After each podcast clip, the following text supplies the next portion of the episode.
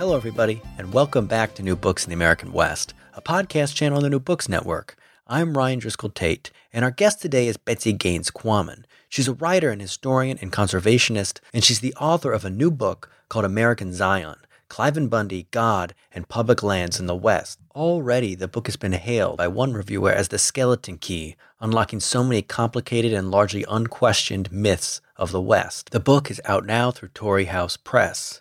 And today, we're excited to have her joining us, Betsy Gaines Quammen. Welcome to the show.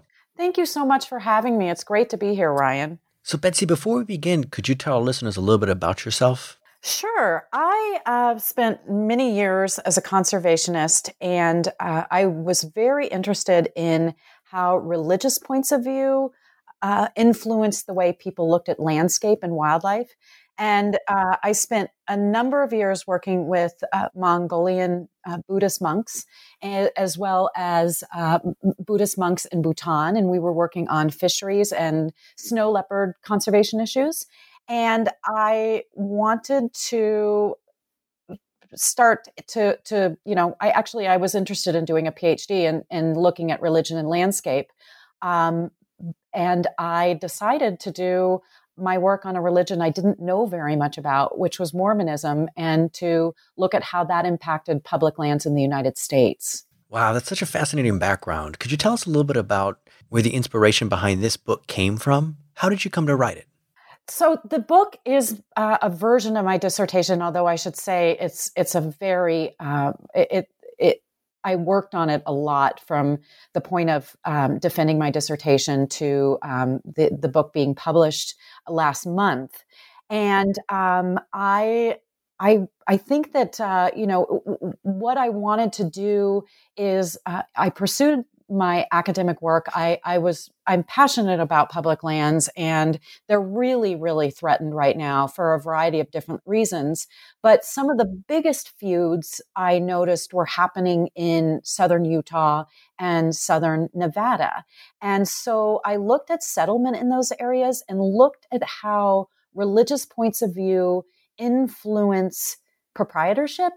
And we can talk about it a little bit. I don't want to get too deep into the weeds right now, but one of the ideas, and this is the title behind, or this is the reason behind my title, American Zion, is that when Mormon settlers came to the Great Basin and the Colorado Plateau and the Mojave Desert, they brought with them the notion of Zion, which is homeland. They had been promised homeland by Joseph Smith, who was the Mormon prophet. It had been promised in Missouri because of mob violence and because of bigotry. The Mormons were pushed out of Missouri. There were some bloody, awful occurrences that happened there. They went to, Illinois.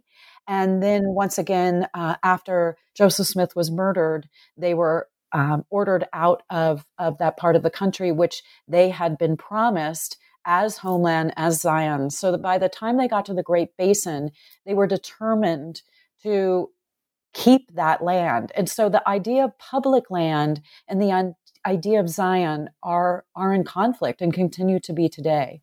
Yeah, that's one of my questions, actually, is for listeners who aren't Mormon or specialists in Mormon history, what's it important for them to understand about the faith as it relates to Western settlement? You think it's partly that conflict between the two? I think there are a variety of different issues, and we can get a little bit more into that as well. But I really do believe that part of the conflicts happening over public land, and for those of you who don't know the Bundy family, my book centers around a group of Mormon, a Mormon family called the Bundy family, Cliven Bundy, Ammon Bundy, and Ryan Bundy, who are launching armed battles over public land and various rights that they see are being infringed upon because of federal regulations.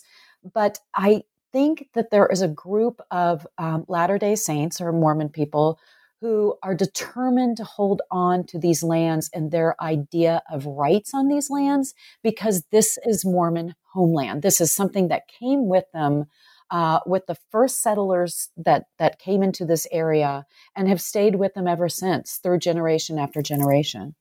Yeah, that connects really well with the opening line of your book, which is a wonderful aphorism. You write, "A map of the American West is a Rorschach test." What do you mean by that, and why is that so important for this story? Well, when you look at that test and you look at ink blots, I think that the idea is to understand that everybody sees different visions within these different designs, and so I believe that with the West, we all have different ways of viewing things, and the West is such a wonderful imagined landscape in terms of we have so many different stories and so many different things that we ask of the West. I spend a lot of time in my book talking about the fact that in addition to Latter-day Saints viewing the West as homeland or sacred space, first and foremost, we have to realize that this is sacred space for indigenous nations. And so one of the first layers or one of the first things that we see is sacred native homeland. That's what this place originally was. And then it was settled. And so we had the narrative of genocide, and we had the narrative of claiming places that indigenous people had lived. On top of that, we have agricultural stories. People see the West as pasture land, or people see the West as a wonderful space for, recreating, or the place where they can find peace, or the place where they commune with wildlife, or the place where they go mountain biking or bring their families, or, it goes on and on. And I think I also talk in this book, I mean, the West actually now, I'm afraid that it's imagined in ways that it isn't. It's, and so what are these kind of hangovers of these imaginations or this imagination, and what does that mean when we have stories that don't, when we all have various stories and they collide, I guess I would say. Yeah, I want to come back to some of those myths, and I think you did a really good job introducing the Bundys. But I want to ask you, for even listeners who might not remember those standoffs that happened just a few years ago, why are they famous? Well, I went to visit the family in 2015 after they had engaged in an armed standoff over cows that were being confiscated by the government because Cliven Bundy, the patriarch of the family, hadn't paid grazing fees since 1993. So he had these cows illegally grazing in the Mojave Desert and hadn't paid for any grazing fees. And so finally, after decades of court proceedings, the government was given the go-ahead to confiscate these cattle. And he brought together militia members from all over the country. It was very, very. There was a lot of support when that happened, and there were a lot of guys with AR-15s aimed at the Las Vegas Police Department, the law enforcement team, FBI, the BLM, which is the Bureau of Land Management. And it ended, and the standoff ended by the government backing down. That was incredibly empowering to the family. They felt like they'd gotten away with it. They felt like they were justified, even though they'd been breaking the law for years. And so they became this very notorious family who had, quote unquote, won their battle over public lands. And they really began to empower other people. 2 years later, Ammon Bundy, Cliven's son, went to the Malheur Wildlife Refuge in Oregon, took it over for 41 days. Again, an armed takeover. This time, protesting a variety of different things. And it, as I say in my book, it seemed to change every day. They wanted to get the land back to the miners, the loggers, and the ranchers.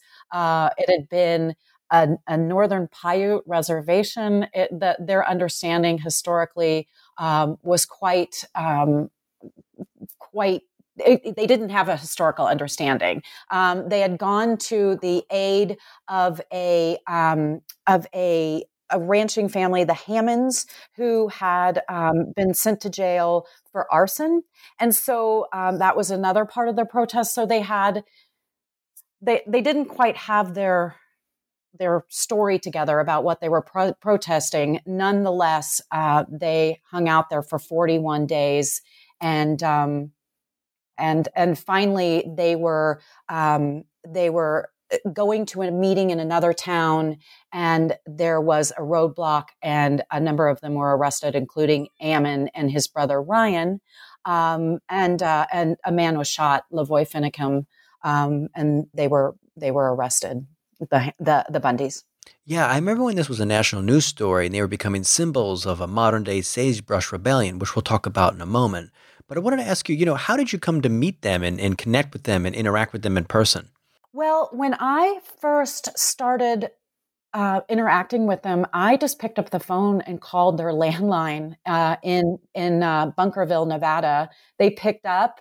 That they had been known as being difficult to interview to a certain extent, although I think that really depends on who was talking to them. I was a PhD student who was very interested in their religious beliefs. And so I asked if I could go and visit them at their ranch. And they welcomed me. They were quite friendly and had me come and stay. I think I was there for about 3 hours talking to them about their faith and why their religious beliefs were so important in their campaign, because that was the thing I was interested in. And they were very eager to talk about that aspect. I think also I had read the Book of Mormon. I understood where they were coming from, and they felt comfortable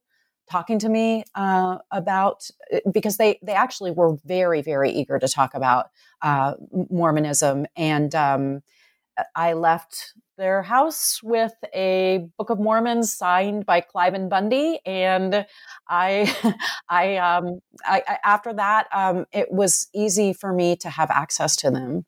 Yeah, I remember so much of the coverage at the time focused on their attitudes towards government. So I think you coming at it with the questions about their religion was probably getting at something new. Something else that you write in the book, you say at one point, quote, "Cliven Bundy will tell you that his land war is part of being Mormon," unquote. I just wanted to give you the opportunity to expand a little bit on what you mean by that, how the Bundy's family's faith influences their political beliefs and attitudes towards the public lands and the government as well, if that matters. It does matter. And I think it's really important to remember that early Mormon history is one of anti-government sentiment. I mean, this was a group of people who were essentially kicked out of the United States. And again, they tried to settle Zion in two different places. Actually, they started in New York. That's where the sort of faith came out of New York State. And then they went to Ohio, and from there they went to Missouri, and then they went to Illinois, and they went to the Great Basin finally after, sort of being pushed out for various reasons. And so they were really angry at the government at that point. And so when Brigham Young began to establish a Mormon empire, and that really was what he was trying to do, he saw this as an opportunity to create what he called Deseret, which was a Mormon empire. It was at the time outside of the United States. It belonged to Mexico, and then a treaty a year later put it back in the hands of the United States. But he was incredibly angry at the American government. And in addition to that, there's this history of a military theology is how I describe it in the book, where the Mormon people, in order to protect themselves from the mobs in Missouri, created a vigilante group called the Danites, and then they created the second largest military body next to the U.S. Army, and that was called the Nauvoo Legion.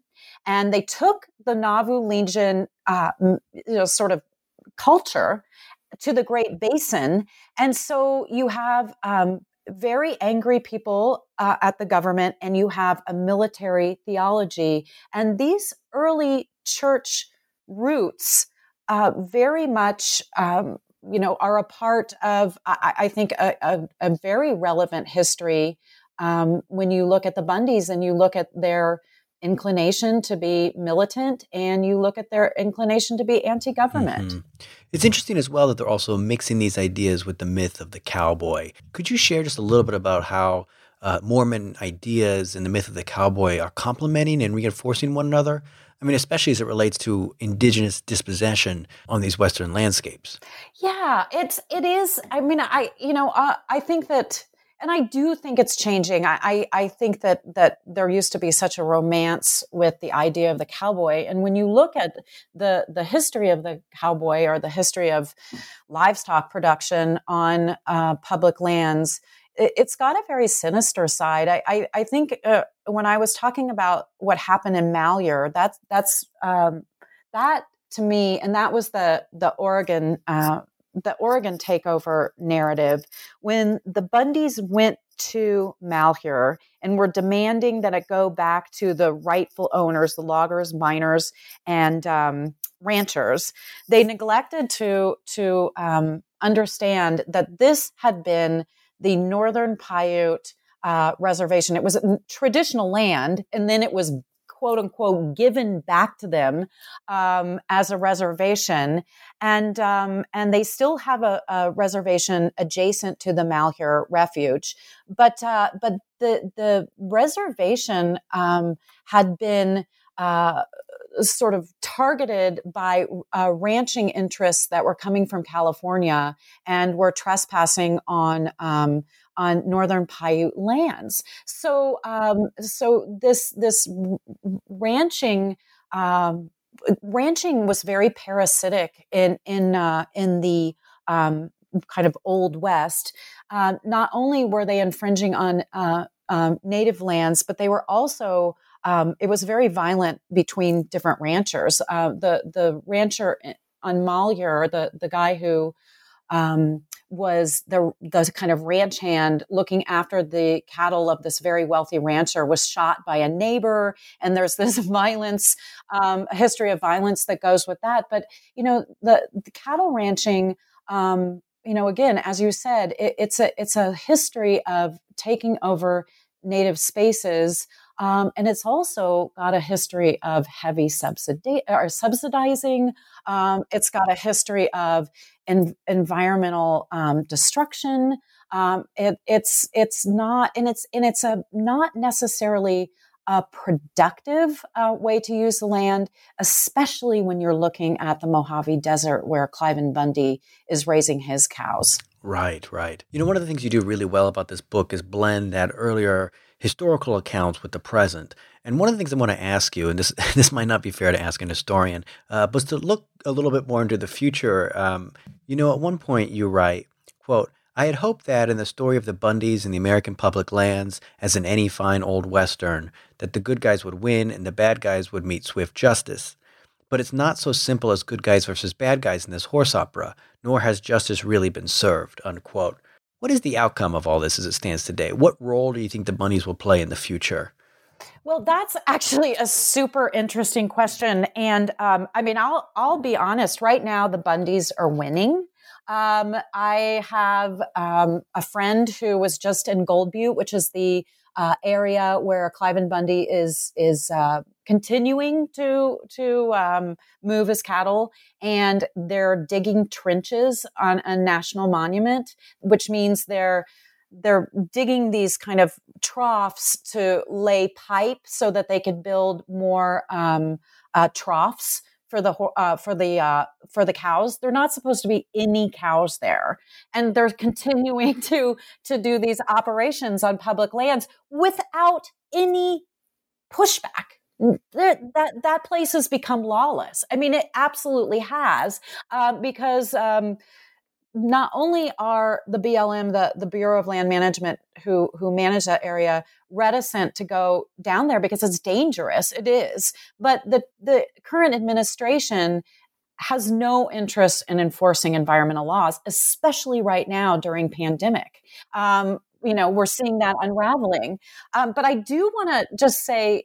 Quickly, right now, Ammon Bundy's single most important campaign is agitating over stay-at-home orders during the pandemic. And this has been something that he's seen as his next big cause. So this is something he's protesting right now. Yeah. Earlier I compared them to the Sagebrush Rebellion in the 1980s or even the Wise Use Movement in the 1990s. How should we understand the legacy of the Bundys feeding into these earlier histories of the West? I mean, in some respects, it comes down to a familiar theme of Westerners fighting against the feds. Yeah, I mean, there's certainly a long history. As you said, this goes back to the Sagebrush Rebellions of the 70s. And, that really was over trying to get the states to control public lands. That is somewhat of a tricky issue because there are a lot of people on both sides of the aisle that do not want federal lands to go to the states, that the states would not be able to afford that. In the 80s and 90s, it became this whole issue of jobs versus the environment. And that's the way they framed it in order to get sympathy that, is a spotted owl more important than feeding the family of a logger or, these kind of ways of framing things.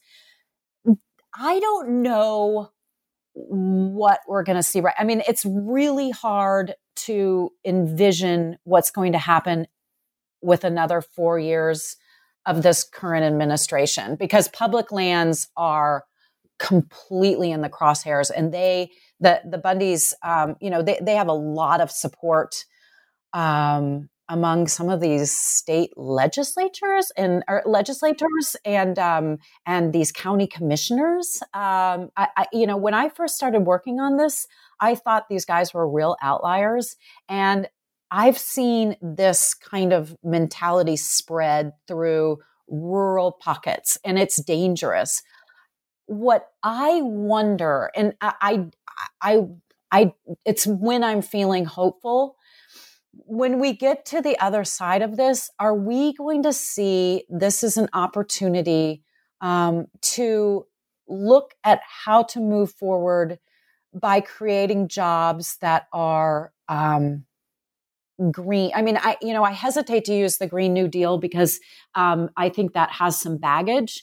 But I do think one of the things that I was working on as a conservationist in the early 2000s, we were looking at working with unions to do road ripping in areas we were trying to rehabilitate for grizzly bear habitat.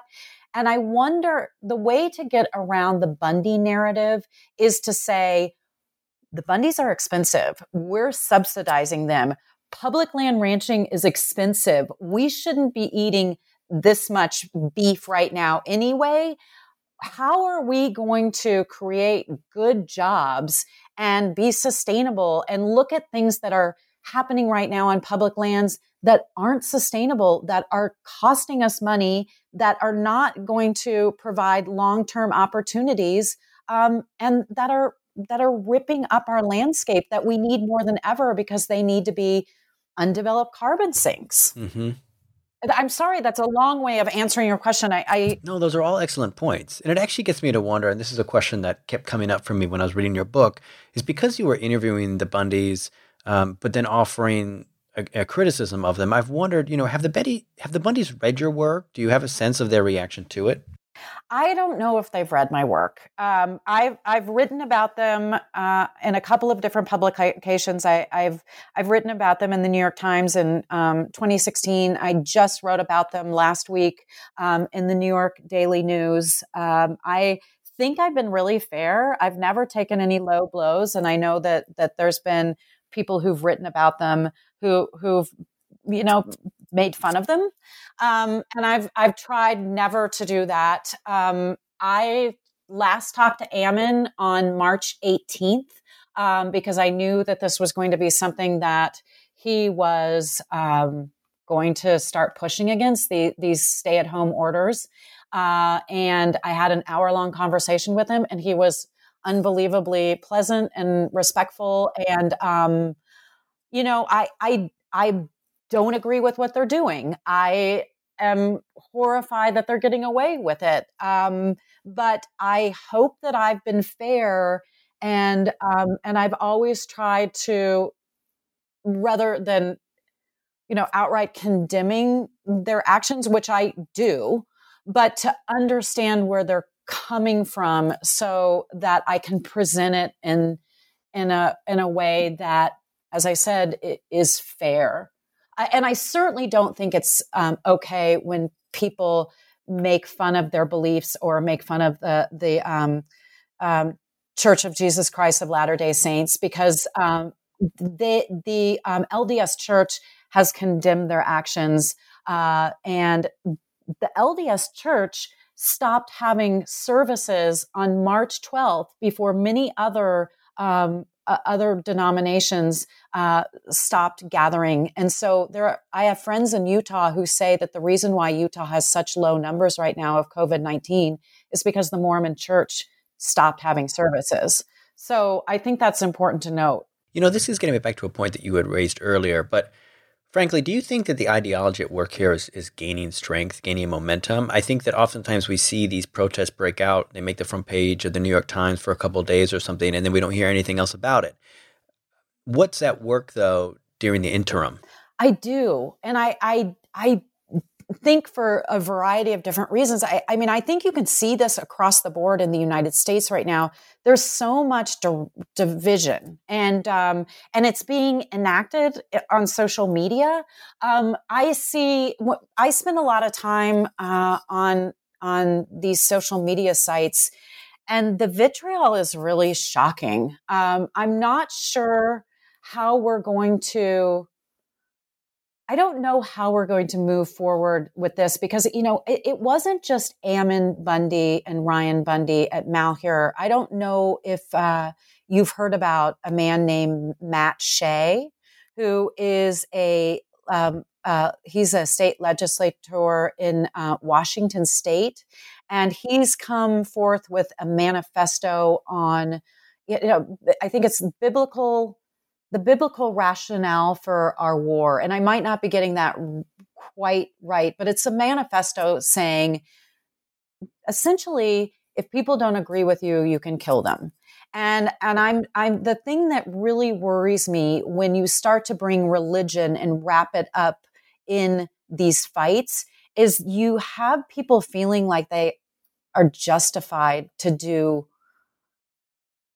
terrible things. And because God says it's okay to kill your enemy and I hate to get into such dark thinking, but I've seen it more and more and more. At first I thought it was saber rattling.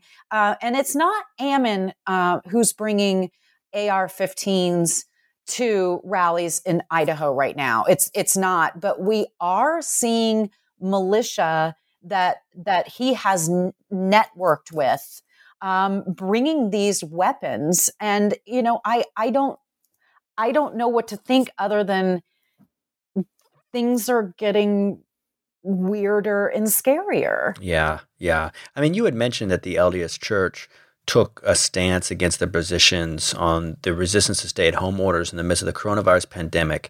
But did they take stands? Did the church take a position on the resistance and standoffs on public lands, or at least maybe their use of the faith in that way? Yes. Yeah, absolutely. They issued during the 2016 standoff a statement that said, essentially, we condemn the Bundys using scripture to justify their standoff. And at the time, the Bundys were referring to the White Horse prophecy, which is an apocryphal.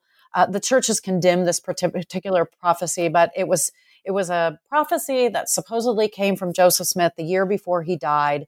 The White Horse, referring to, the idea that end times and Revelation and the four horsemen of the apocalypse. And his twist was the White Horse will be the Mormon people who will protect the country as the Constitution hangs by a thread. And that's what motivates the Bundys, is they really see themselves as heroes in a war to protect the Constitution. How do the Bundys respond to that when the church as an institution negates some of what they're saying? How do they square that with their beliefs? Well, that's a really interesting question, because Ammon has said, we have supporters among the sort of higher up. The Mormon Church is extremely hierarchical, and he said that he has Mormon support among leaders. They're a little bit mum because the Mormon Church is mum about so much. Financials and leadership and decision making, but Ammon has said we have great support at high levels in the church. But he said, there have been socialists. And again, this is the, bad word that people use, socialist. There's socialists that are infiltrating the middle ranks, and they're the ones that are the environmentalists. And so he's claims that he has broad support among high church leaders. Yeah. I mean, one of the things that you're really driving home there too is the diversity within the Mormon church. I think even in popular culture, political culture, you have, the button down Mitt Romney Mormon, and then you have this, flannel clad Ammon Bundy Mormon, and they take different positions politically. Yeah. And again, this White Horse prophecy, the church cannot stand people talking about the White Horse prophecy, because they've come out over and over again and said it's apocryphal. With Mitt Romney, that's another thing. It was, very recently reported, I think by Tim Egan in the New York Times, who said, is Mitt Romney upholding the White Horse prophecy by voting to impeach Donald Trump? And so it does, it comes up, which Mormons are protecting the Constitution at any given time. Yeah. Since I have you here, I wanted to ask, advice you might have for researchers who are writing about the recent past, who are writing about people and struggles that are still ongoing, people who are still alive. You've done such a great job of that in this book, and I was wondering if you have any wisdom to impart on others who might be doing that as well. Yeah, I think that, to me, that was one of the things that kept this really interesting, to look at how history explains a modern situation. And so a lot of what I take that back. What I did for my dissertation, I did an interview with the Bundy family. But when I finished my dissertation, I defended in 2017, and then started working on this book. I looked at who I could interview that had stories that I knew about, that had ancestors of folks that I'd met, or in one case, I talked to a woman whose mother had grazed her longhorns in the Grand Staircase Escalante National Monument, and was able to go and talk to her about her mother. Her mother passed away, I believe, in 2005, and so it allowed me to look at the characters that I had in my dissertation, and then to go and talk to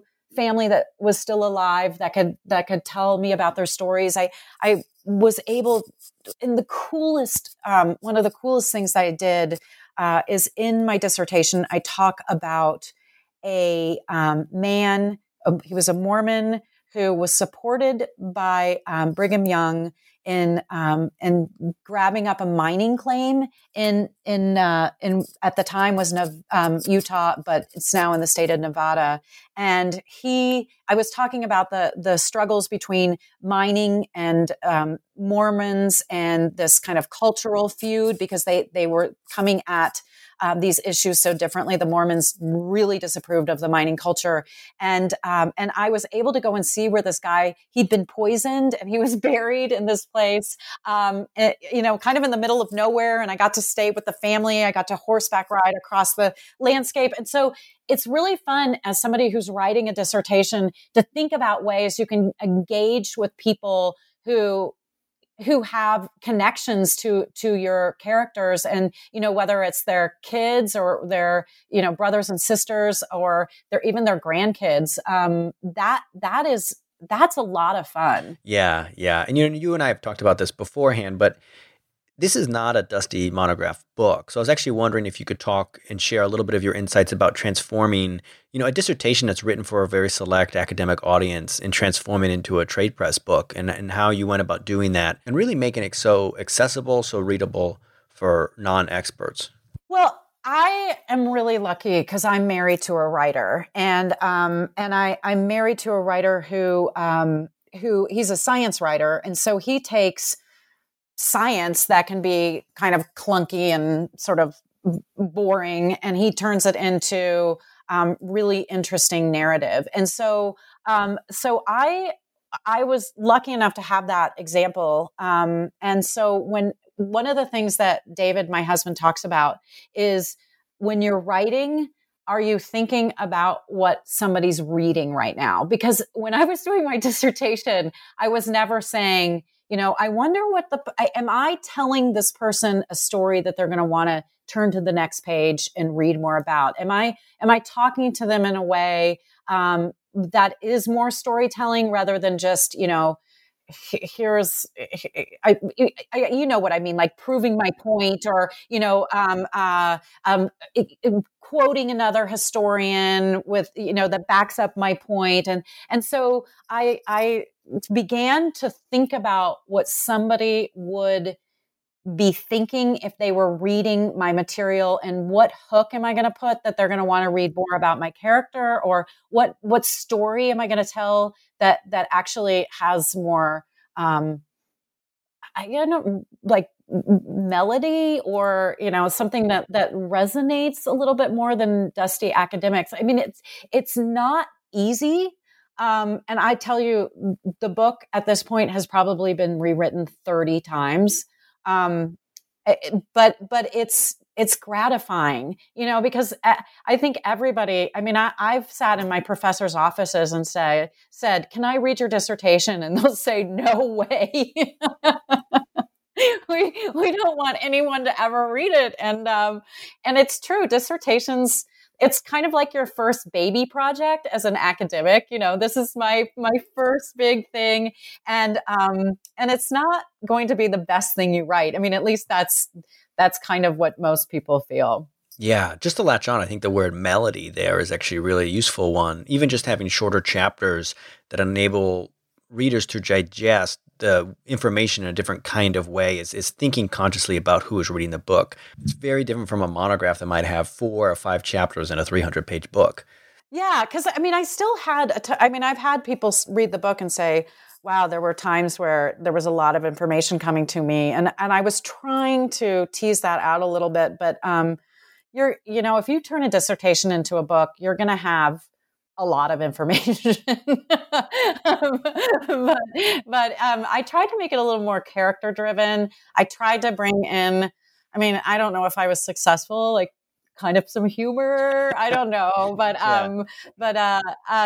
some pop culture, Anyway, I tried to have fun with it, and the beginning of it is, it's not super fun, but when you get to the end of it and you're reading it and you're like, oh my God, this doesn't sound terrible anymore. Maybe this is something that people are going to be interested in reading. It's a fun thing to do. I would encourage I decided, and this was based on my dissertation committee. My dissertation committee said, don't go with an academic publisher, go with a trade publisher. And I think that was I'm not going to be a professor, so, that wasn't something I needed on my resume, but it was a really fun thing to do. I'm going to continue to be a conservationist and a historian, but I'm not necessarily going to teach, although I do teach a little bit. Yeah. It's very well crafted, which is where I think that question for me was coming from. I did want to ask you, I feel like we talked so much about the Bundys that we gave short shrift to some of the amazing scholarship we've actually done on Mormon settlement in the West. But I wanted to ask you, thinking broadly about the book, what surprised you the most when you were working on it? What surprised me most in my research? I think what surprised me most in my research is, I came at this as a conservationist, and I had, I am biased. My biggest love is protecting public lands and protecting wildlife. I think that when I first started to research this and knowing that this was a really contested series of landscapes, and they just keep getting more and more, tense. But the story that I liked very much was the story of Zion National Park, which was a very collaborative effort. And it's interesting because it's the only collaborative effort that I know of in Utah. It was Utah's first national park, and it was something that local people were very much behind. At the time, there was still very much a rift between the United States and Mormon homeland. This was still... it was very, very fresh when they were starting to, when John Wesley Powell came and began to map the area. Brigham Young was still alive. It wasn't that long after the Mountain Meadows Massacre, which was the Mormons and some. They were able to talk some of the Southern Paiute into participating, although it was definitely a Mormon effort. They killed 120 people who were traveling across Utah territory towards California, and they murdered them in retaliation for. And basically because they were mad at the government. And so right after that, you see the establishment of Makontowip National Monument, which was the name of Zion National Park before it became a national park.